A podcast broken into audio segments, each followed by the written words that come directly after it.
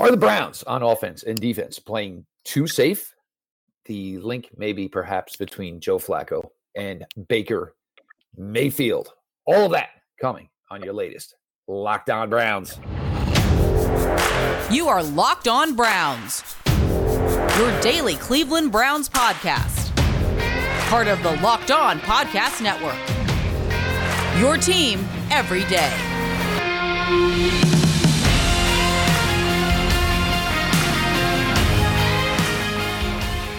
Welcome back, my friends, to the show that never ends. Your daily delivery of all things dog pound. LGB on the LOB.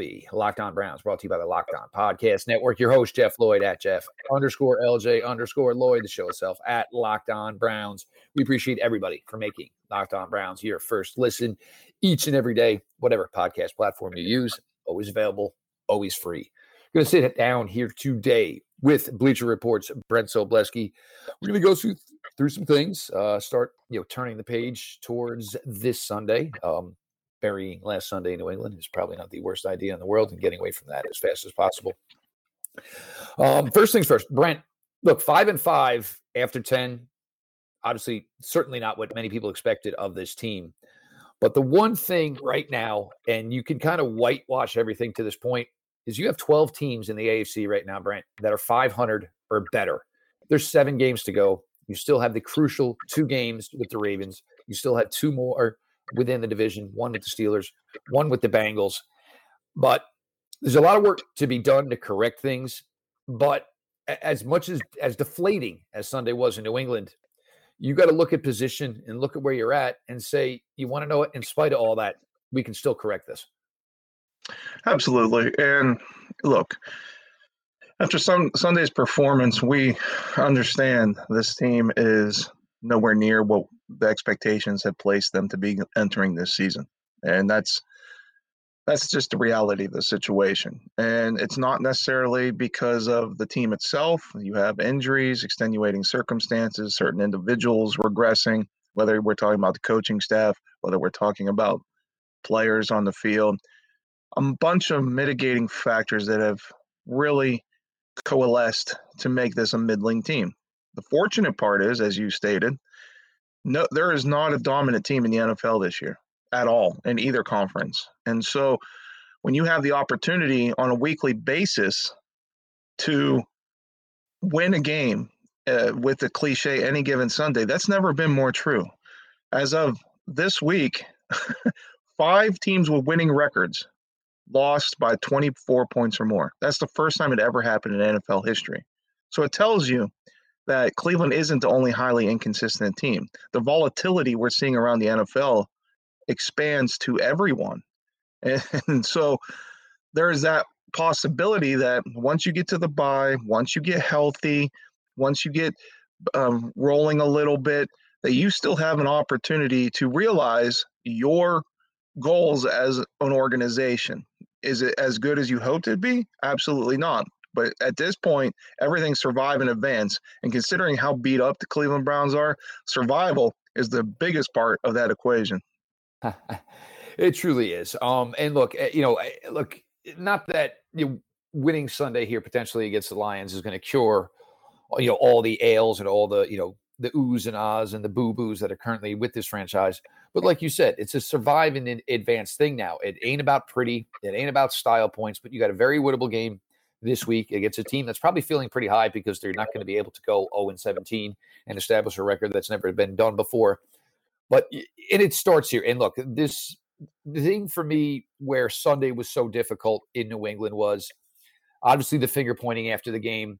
And we got to a question maybe where we're starting to you never want to have to question effort. But I think after that performance on Sunday, you know, this team individually in team meetings, as a whole in meetings, this team needs to get on the same page because there appeared to be a lot of people that, you know, definitely checked out a little early on Sunday. It was a difficult position. And I'm, I'm not, because look, we understand that there are issues going on at the moment, and I mentioned them. And, and look, we can rattle off all the injuries, and you have a quarterback who is banged to high hell right? And he's four still injuries. trying to go. Currently nursing four injuries. That's Yeah. that's a lot. It's it's not an excuse. Again, it's the reality, and your expectations should be built around the reality. And you had a team in the New England Patriots who won, as we always know, is one of the best coach teams in football. Two, they're playing extremely well at the moment, and they're, and they're really hitting their stride. Three, they have the best rookie quarterback in the NFL, and it's not even close. Like it's, he's already ra- lapped the field, and he's well on his way to offensive rookie of the year the way he's playing at the moment. So when you when you face that, and you're struggling in many in different areas, I wouldn't necessarily call it giving up, but it's ob- it was obvious that they were outmatched and outclassed, and so it, it, it harkens back to the bad old days of when you have talent, but that talent's not being utilized correctly or playing properly or living up to their living up to their talent levels. And the Detroit Lions could have come at a better time. But let's be honest, this isn't an automatic win by any means. When you look at Detroit, they've played a lot of close games this year. Should have beat should have beat Pittsburgh, should have beat Baltimore. You have one of the best tight ends in football in TJ Hockenson. Their backfield's loaded with D'Andre Swift and Jamaal Williams. They even got contributions from Godwin uh, Igwebuike against the Steelers, right? They're big and physical at the offensive line, and that's a big deal. That is a significant deal because when Cleveland's really struggled this year, it's because they're losing at the point of attack, right? Whether you look at Pittsburgh that first game, Arizona, or against New England, you can only do so much with elite edge rushers. They're soft in the middle. They are tissue Charmin soft in the middle.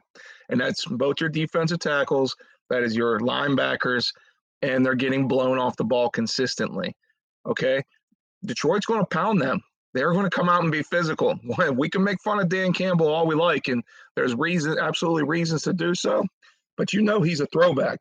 You know he wants to establish the run. You know he wants to beat you up physically. So that's it's an attitude adjustment time, right? It's a nut check. You got to show up and you got to play physical football. And it's going to be difficult because they're they are talented up front and on the opposite side, side of the field, as much as we want to look at the Cleveland Browns and say they have the best O line in football, and that's generally true. Again, you have Blake Cantor, right tackle, who's a limiting factor in what they're trying to do offensively. Yes, they can hide some things, but he has been beaten multiple times over the last few games to really disrupt the play. If that offensive line isn't performing, your off, your running backs aren't playing as well, your quarterbacks aren't playing as well, your wide receivers aren't doing much because they're not getting open on short routes. So it's it, it's this cascading effect, all from the fact that the team needs to be more physical and better at the point of attack against those teams that can stack up against them in the trenches. The Browns' last two losses, Brent, obviously against Pittsburgh and certainly this past Sunday against New England. It's, you know, it was a weakness to begin with, but, you know, the Browns at times were able to mask it. Uh, look, you get ahead. Obviously, you take the opportunity of running the ball away from your opponent. Um, those two games, you know, that never happened. Now you go into it this week and we look at it and look, Jared Goff is not playing well by any means whatsoever. Well, Detroit, that's great. What do we do well? We run the ball well, which is obviously a glaring weakness for this defense. Uh, Tommy Togiai with his first action last week looked pretty good. Um, you know, Jordan Elliott, probably better run defender than either of the Maliks. And this is an issue you have when you kind of have, you know, I, Malik Jackson, Malik McDowell are both, in my opinion, swing defensive linemen. And it's not that they aren't, you know, both capable and helpful and certainly, you know, have a way to assist as far as pass defense, run defense. You know, their number has been called now, obviously, that, you know, these guys just can't anchor, they can't sustain, they can be pushed off the ball. And the worst part is, is not only, you know, eh, are they getting moved, they're getting moved into the linebackers, disrupting the linebackers from, you know, doing their job.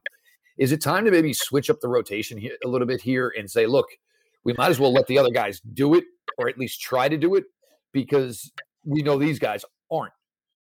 Yeah, well, we already saw one step in that regard with Andrew Billings' release. It was, look, I'll be the first to admit I was dead wrong about him coming out of college. I thought he was going to be significantly better. At worst, he had the size and strength to hold the, the point at, uh, consistently. Nope. so that's your first step. And you and you mentioned you brought Togiai in as a response, and he played relatively well in limited roles. I mean, based on expectations. so let's see what they can do. And I'm not saying you have to change up the rotation. Malik Jackson's a very good veteran. He's savvy. Um, but you, we also have to remember where his skill set truly lies. Remember when he came in the league and when he was at his best, he was a hybrid defensive end defensive tackle. He wasn't a full time three technique.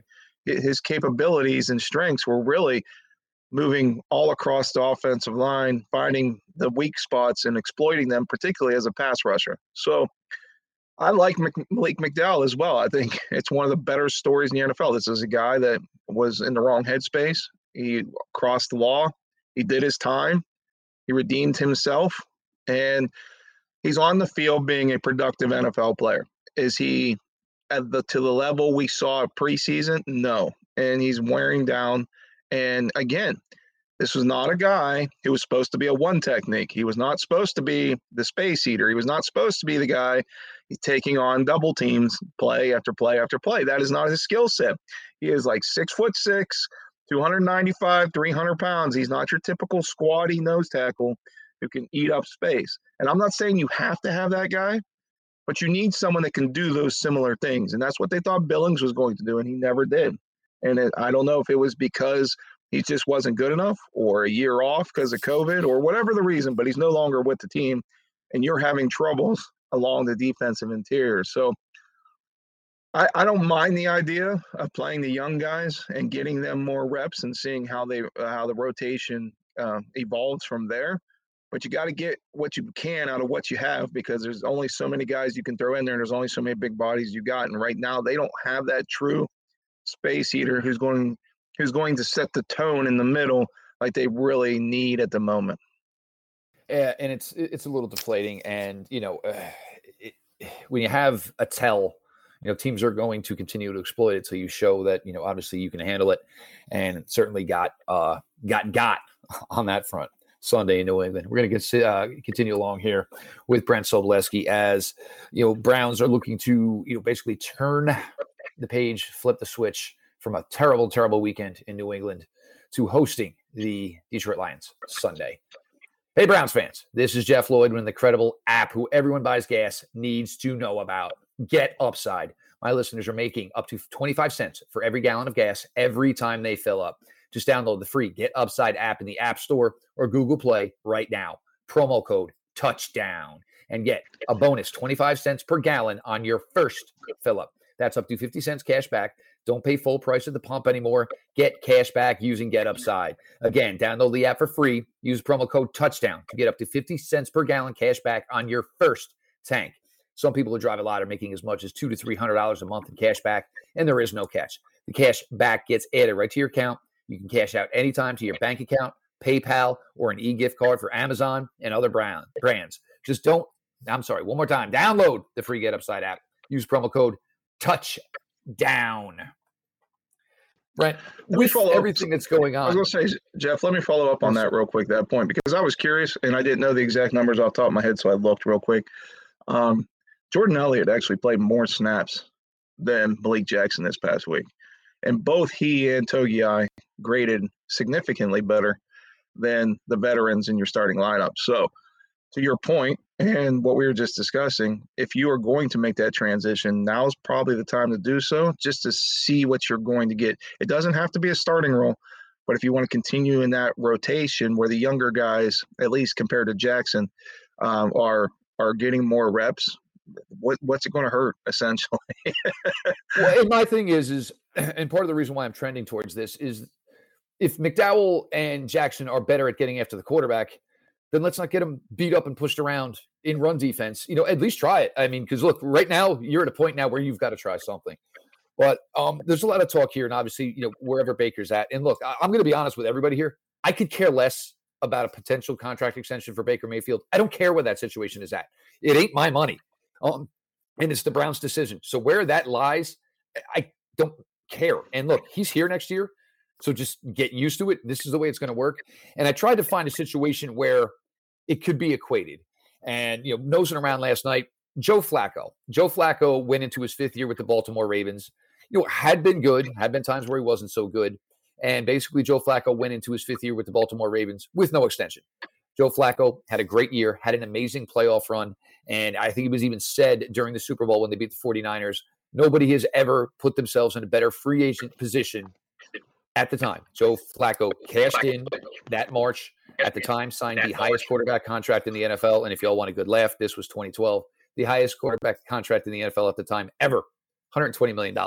Um, so, I mean, if you want to see where money goes in the league, this Baker Mayfield extension thing, this looks, this is going to be something that goes down to the 11th to 12th hour, Brent. I mean, you know, I don't think it's going to get done. Certainly not now. I doubt it's going to get done this summer unless this team miraculously turns around their play and you know have a successful run through January. But it doesn't matter to me. And look, it, it's it's going to be the Browns' money versus Baker's money. But you try to find a situation here. Look, I'm worried about this season. I'm worried about Detroit, and so much of this I think gets caught up in Baker Mayfield long term, as opposed to week to week, which is all we as people who cover this can do. And there seems to be such a gray area about the future of this team, which again, I don't give a crap about. I'm paid to cover the day to day. Yes, you know, in the offseason, things of that nature.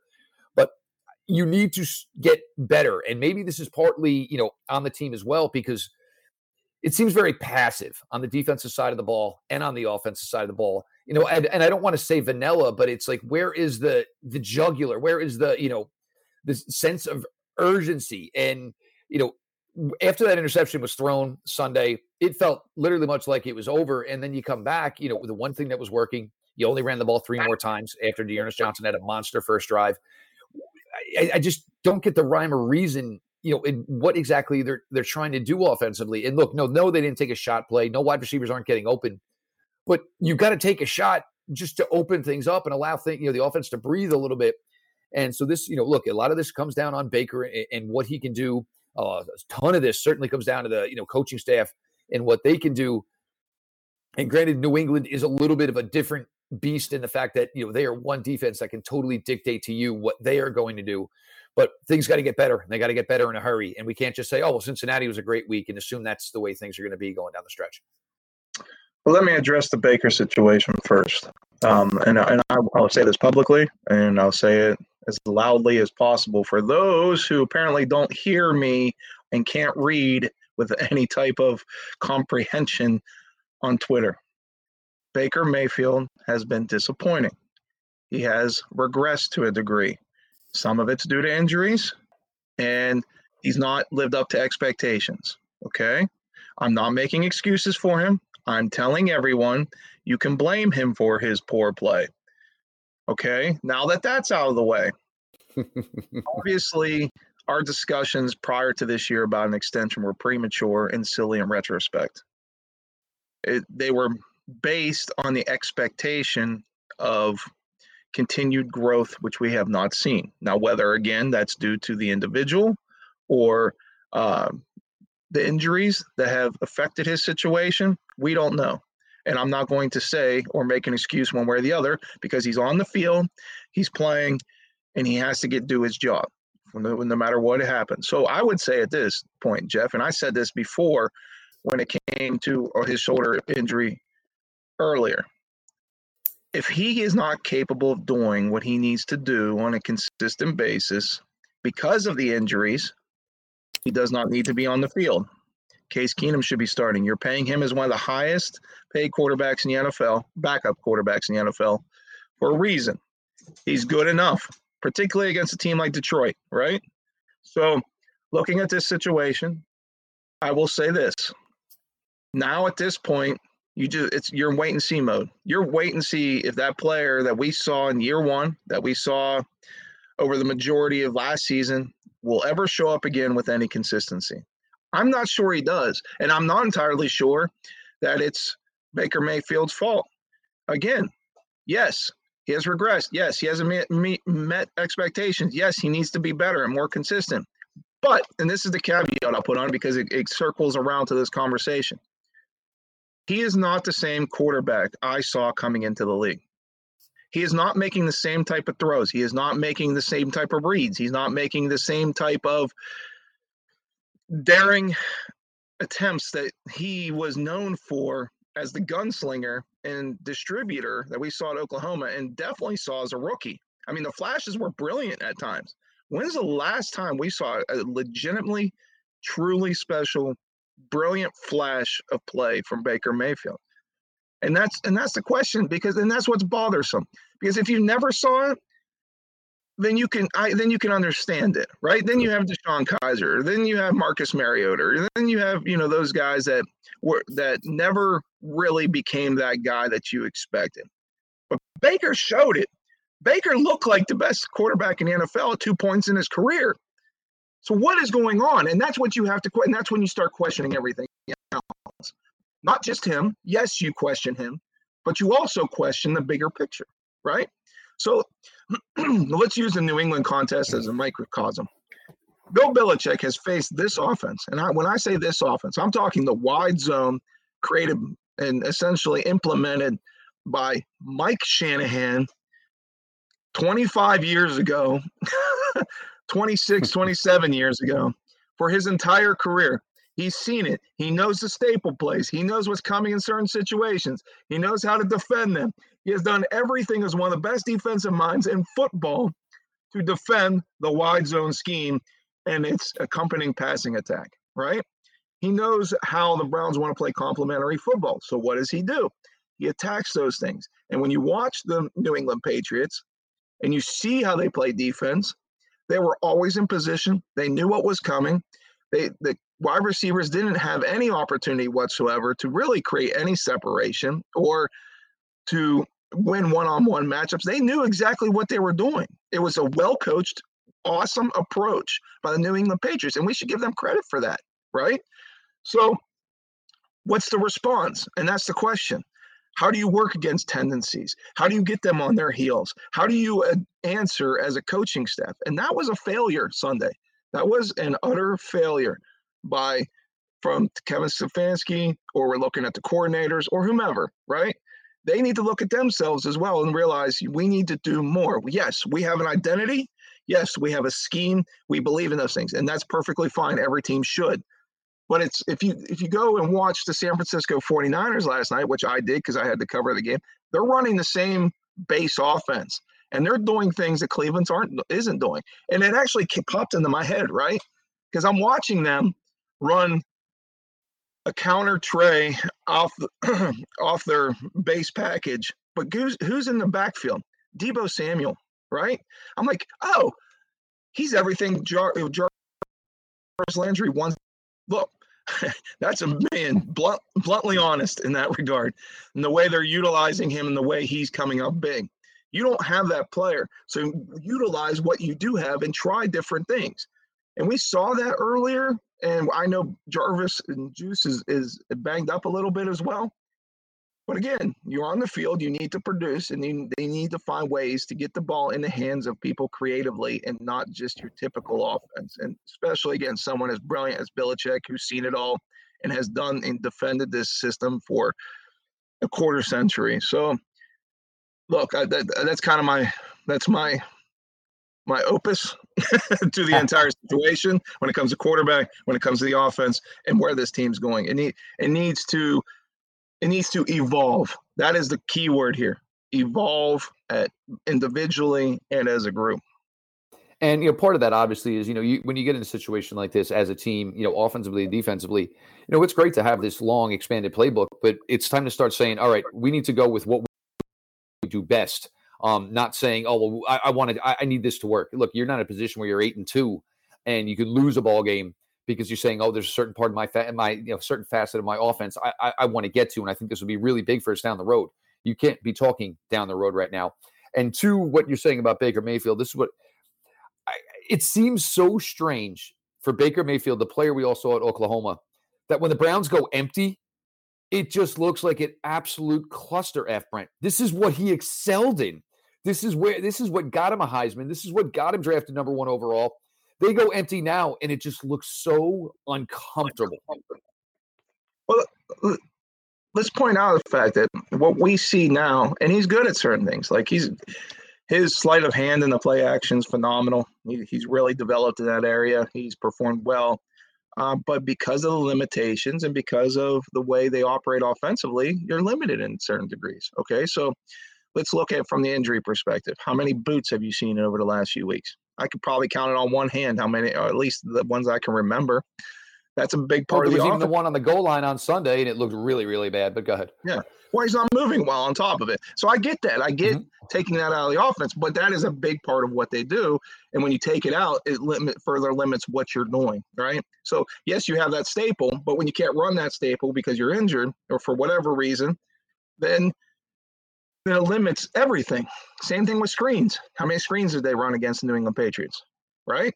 How many times the, the Cleveland Browns are the best screen offense in football, even better than what than Andy Reid's typical screen offense eh, right now. Anyways, again, they're not utilizing it. You go five wide, you take away the play action, right? Not only are you taking away the play action, but what haven't we seen as a big part of Cleveland's offense for multiple, not, not just weeks, but multiple years? RPOs. RPOs were, were a big, big part of, of Baker Mayfield's success at Oklahoma and early in his career because it allows him to do what he does, and that's make quick decisions, get the ball out with accuracy and in rhythm. And that hasn't been part of the offense. Instead, they try to do these quick hitters, they try to spread the field to create space. And it's not necessarily working because specifically in the last few weeks, teams know the route combinations are going to run and they just sit on them. They're not threatened by anyone because they know that the Browns aren't going to press them deep. And there are vertical capabilities within the scheme. We've seen them, right? Donovan mm-hmm. Peoples Jones coming into this week was the number one rated wide receiver uh, and and when it came to vertical or deep passing so it's the capabilities are certainly there. And this and this goes back, right? This goes back. This isn't just right now. This is what we've seen for a couple of years now. And I, I want to go back to my comparison to the San Francisco 49ers. What makes the 49ers so brilliant and Kyle Shanahan so good at what he does, it's not that they run the outside zone better than anyone else because they do. He's done it since he's been with uh, the Houston Texans offensive coordinator but he adds little things consistently, right? To keep defenses honest. Okay. So they're not a straight outside zone team. They're not just running inside outside. They're running power schemes. They're running their motions, jet sweeps, um, screens, you know, so on and so forth. All these little, all these little nuances to the offense that make it more make it more difficult to defend, even though you know primarily what's coming based on what they prefer to do. And that and that's where we haven't reached yet with Kevin Stefanski. I thought we were going to, and maybe it's not his fault because of the injuries we've seen this year, and not just to Baker, but also to Nick and Kareem and the wide receiver situation. So that could be playing a factor as well. But we need to see growth there in that regard. Now that you were there for two years, once you go into three years, you have your base offense, you run it very well. Now start implementing little things to make it even more difficult to defend. No, no question about it. And you know, and also you know, just start. I mean, you have to play with is the best. You know, your quarterback look, and you have you know young wide receivers you're breaking in here and, molding. So it's not about necessarily what they need; it's about what's making best for your quarterback. We're going to get to a couple other things here with Brent before we put a bow on this one. Appreciate everybody as always for making Locked On Browns your first listen day in, day out. Built Bar is the best tasting protein bar ever. If you haven't tried a Built Bar by now, you are certainly missing out. They say it's a protein bar, but it does not taste like one. You have to try one of these amazing bars yourself to believe it. Most protein bars are chalky or waxy or just plain hard to choke down. A Built Bar is soft, covered in 100% real chocolate, and when you bite into it, you know you're eating something different. It's more of an experience, one that you'll enjoy. In fact, you'd swear you were eating a candy bar. Built bars are low carb, low calorie, low fat, low sugar, and high in protein. So all the healthy, uh, all the healthy benefits on top of just being purely delicious. Another great thing about the Built Bar lineup is there are so many mouth-watering flavors, including coconut, raspberry, mint brownie, coconut almond, salted caramel, double chocolate, and cherry barcia. This month, Built is coming out with new limited time flavors every three, four, three to four days. So check their website often. You don't want to miss out. Go to built.com. Use the promo code LOCKED 15 and get 15% off your order. Again, promo code LOCKED15 for 15% off at built.com. We are back and better than ever. A new web interface for the start of basketball season and more props, odds, and lines than ever before. BetOnline remains your number one spot for all the basketball and football action this season. Head to our new updated desktop or mobile website to sign up today. Receive your 50% welcome bonus on your first deposit. Again, promo code locked on to receive your bonus from basketball, football, NHL, boxing, UFC, and right to your favorite Vegas casino games. Don't wait to take advantage of all the amazing offers available for the 2021 season. BetOnline is the fastest and easiest way to bet all your favorite sports. Bet online, where the game starts. One thing we haven't had here during this Kevin Stefanski regime, Brent, is some players maybe talking back, talking out. You know, whether it was a Joel Bitonio, whether it was a Myles Garrett, and you know, hearing the levels of frustration from these players, um, you know, that things a aren't changing, things aren't getting better, or the same mistakes seem to be happening between what's being called, what's being executed. Um, you never want it to get to this point, but sometimes this isn't the worst thing in the world for a football team where everybody kind of has to take the onus on themselves, whether it's coaches, whether it's players, of what they're doing, how they're going about doing it, and how everybody needs to basically rally and write and get on the same page.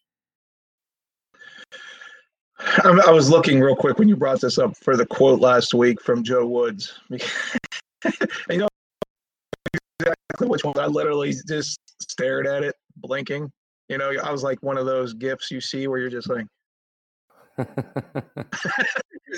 you couldn't believe that it was actually said publicly, and that give me one second because I'm I'm trying to get through roll through my timeline, and we know how cluttered that can become along the way when it comes to game days. But essentially, it breaks down to he realized that they needed to make change changes defensively, and it just came to that realization right against the Cincinnati Bengals. Well, apparently that realization wasn't an epiphany by any means because he went right back to what they tend to do mm-hmm. against the New England Patriots, and that's problematic, and that's an issue. I, I get the approach in theory. I understand it. The NFL is trending to lighter boxes.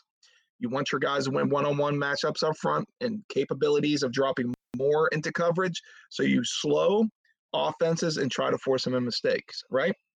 This is what Brandon Staley has brought to the NFL that everyone is now trying to emulate and, and do so to varying degrees of success. But that's not necessarily who Cleveland is, right? You have to adjust to your the to the available talent. That's what good coaches do. And I I waited for a while to really judge Joe Woods because last year clearly they didn't have the pieces in place. They they they were not able to implement a full and effective defensive scheme based on every position and where who was playing at those at those spots. Now they do. There is talent at all three levels, right? And you got Jeremiah Owusu-Koramoah back. Um, you you with him healthy, it makes you more makes you more versatile as a scheme overall. And the fact they went back to softer coverage, the fact that they allowed a rookie quarterback to s- just stand back there and pick them apart. And look, Mac Jones is good. He's damn good. But the fact of the matter is, he was comfortable all day long. And they got the ball out quickly, and he had made easy throws. And I made some great throws too but the majority of them were weren't with weren't him threading the needle down the seam for a touchdown, right? Now that was a great, great throw, and you got to give all the credit in the world to him. But not everyone was like that. It's not like he came out and played hero ball and looked like Patrick Mahomes. No, he looked like Tom Brady light. That's exactly what he did. That's the way they utilized him. He is a cog in the machine, and that's a, that's a compliment. That's not that's not me ripping him. He's a perfect fit for what New England does, and he executes to what they ask of him. And that's what you ask from the quarterback position. That's what you want. So the lack of aggressiveness, the lack of adjustments, the lack of just using a similar formula to the week you did before when you throttled your your division rival makes no goddamn sense to me. Excuse me. But it does. What? When you're I'm sorry, it's just it's flustering because what have we said all year? that their statistics are the most misleading in football on that side of the ball, right? Yeah, they're top five defensively. Who gives a shit? You're not stopping anyone in key situations. And you're losing games because of it. Not only are you losing games, you're being embarrassed because you can't properly defend a rookie quarterback, a damn good rookie quarterback, but a rookie quarterback who was never really threatened at any point in that game. That's that is inexplicable. It is you cannot get worse than that. And to me, as a professional, that's why you see and hear these things publicly. Look, I, you can do the same things with Joel and stuff like that, but I think the real onus lies here on the defense because we know what the issues are offensively, and a lot of it has to do with injuries. That's not the case on defense. They got horses to win games, and they're not doing it. And that's what's disappointing when you watch the Browns on a week by week basis because you just don't know which part of the shitty defense is going to show up. And the thing for me is, you know, you, you look at what they did against Cincinnati. Ja'Marr Chase, Tee Higgins, maybe even Tyler Boyd. All of them maybe more athletic, overall maybe better wide receivers than any wide receiver New England had. But you allow them to play comfortable like they did. I just don't understand how you say we got to go uber aggressive from these against these guys who could slice and dice us. And you know, Chase had done it to everybody in the NFL up until that point. Tee Higgins, solid player. And, and then you go into this one and say like like you cower away from it. And well, and then the other question of this would be, Brent, then what's the point of having a Denzel Ward, who you're probably looking to extend further? The point of spending a number one overall pick on Greg Newsome, having a Greedy Williams, having AJ Green, having these all these other three cornerbacks corners besides Denzel Ward, long cornerbacks, long arms. The whole purpose of these guys is to get them in these positions where they can use this length and then just say no and just basically say we're going to play zone and we're going to get dictated to when we don't really have we have an elite D line as far as pass rush, but we're going to put it in a position where we're just, you know, we're not going to make the quarterback wait. He's just going to, you know, there's the window, ball's gone, and I've beaten you. Yeah. It, it, defensive has to be a cohesive approach. And it's 100% true. There's arguments out there, and I, have read the articles about which is more important, a pass rush or coverage. And I under, and Bill Belichick even talked about it this week. So I get that point of view, but at the same time, if if the onus falls too much and sways too far to one side or the other, eh, you're not going to be effective, right? If you can cover an extended period of time, and now look, covering an extended period eh, eh, of time in the NFL is like five six seconds.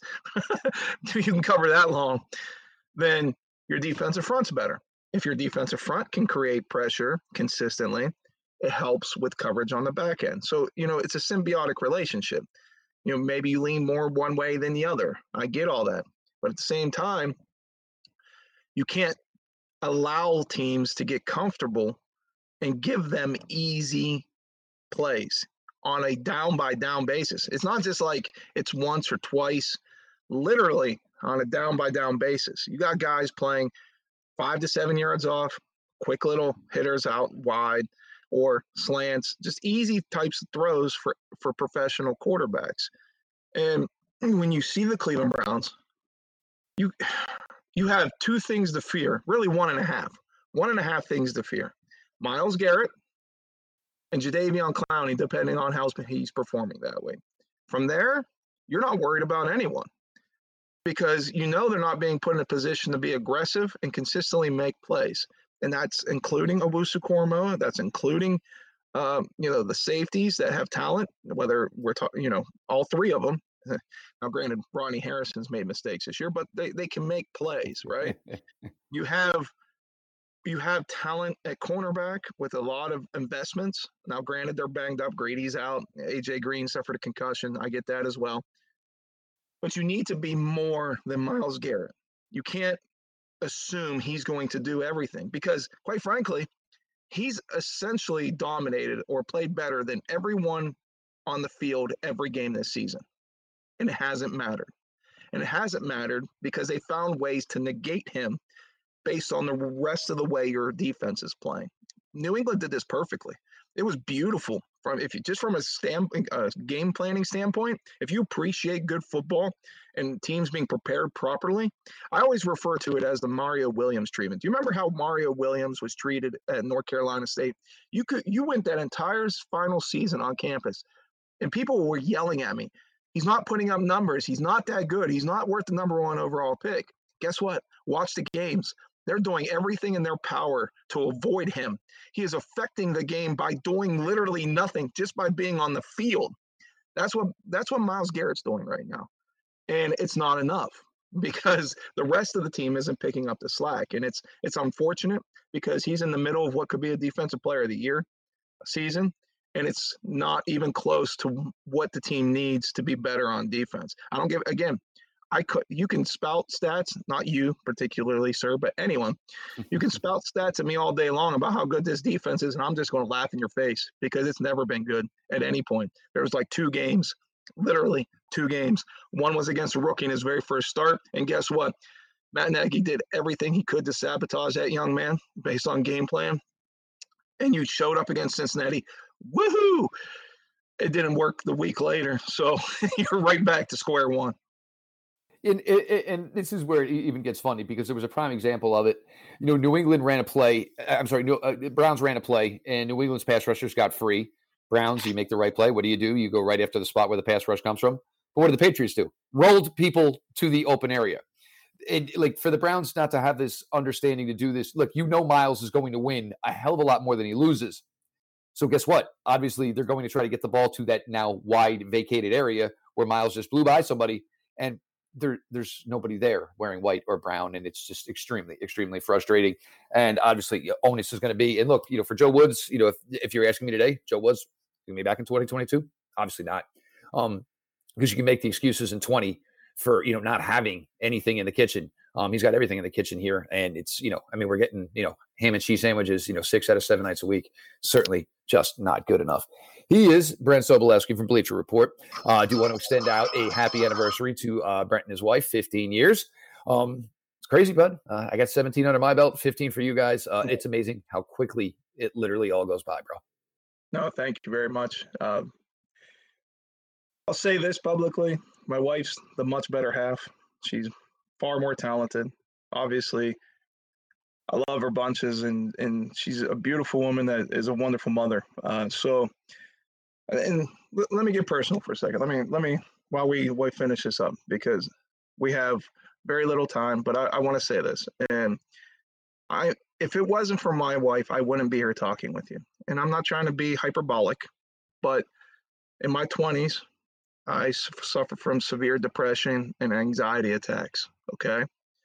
While I was trying to figure out who I was as a person, she was that rock. She was the one that, you know, kept a steady job. She was the one that was always doing the things that were necessary to keep us together. Right. And eventually things worked out for me. And I think they worked out pretty well. And I'm very proud of that fact. Um, I, addre- I admitted I had a problem, I addressed it. But she told me to my face one time, she goes, I didn't understand what you're going through. And I almost left you, but she didn't. And we're stronger now because of it. And I, I think it speaks to her character and how strong he is. She is now 15 years later, uh, being married. We've been together since we were 18. We get to go for Vegas for three days and get away from everything and just enjoy ourselves. Good for you. Good for you. And everybody, look, you need that rock in your life. And sometimes you got to be that rock for somebody else. This has been your daily delivery of all things dog pound. LGB on the LOB. Let's go, Browns.